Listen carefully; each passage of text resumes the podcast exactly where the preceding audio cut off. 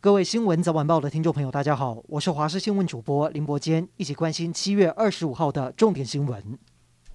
国内疫情逐渐趋缓，今天新增十二例本土确诊，台北市有七例，新北有五例，没有死亡个案，让指挥官陈时中表示疫情受到控制。为了避免再有群聚感染事件发生，指挥中心要求旅宿业者有群聚要通报，否则依发展观光条例最重罚十五万元。除此之外，指挥中心也宣布高端疫苗将纳入公费施打中。专家会议也同意混打 AZ 和莫德纳以及高端疫苗，在台湾有机会实行。至于何时开放混打，都还在规划当中。今天全台湾新增十二例确诊，都在双北。台北市有七例，新北市五例。针对有许多莫德纳疫苗没有打完将到期的问题，双北市在下午挂保证，一定会在校期内打完。另外，双北市在二十七号之后还是不开放餐馆内用。新北市长侯友谊宣布，针对新北市一万七千家餐馆业者提出安心餐馆防疫补贴计划，可以申请补贴三千元。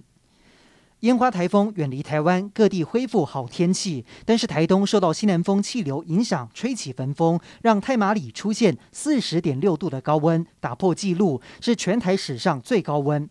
当地农民中午热到受不了，赶快帮农作物降温之后，就赶快回家躲太阳。今天的第二高温则是在知本，有三十九点七度，就连花莲的关山还有玉里也飙破三十八度。烟花台风在今天登陆中国，不巧时值大潮，风雨潮叠加影响，首当其冲的浙江沿岸卷起十公尺高的巨浪，海水倒灌更是淹没村庄，一度有灾民受困。中国气象局警告，台风块头大，还可能在华东地区回旋许久，路径更是难以预测。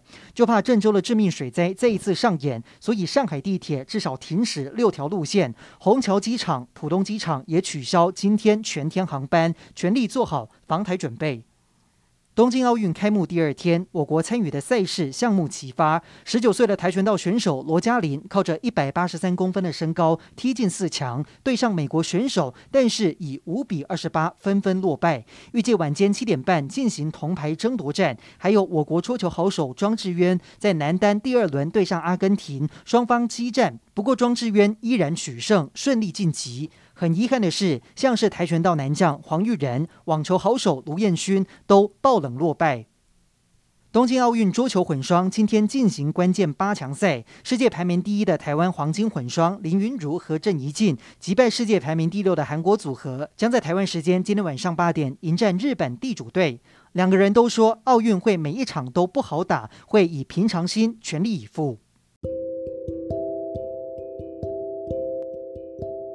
以上就是这一节的新闻内容，感谢您的收听，我们再会。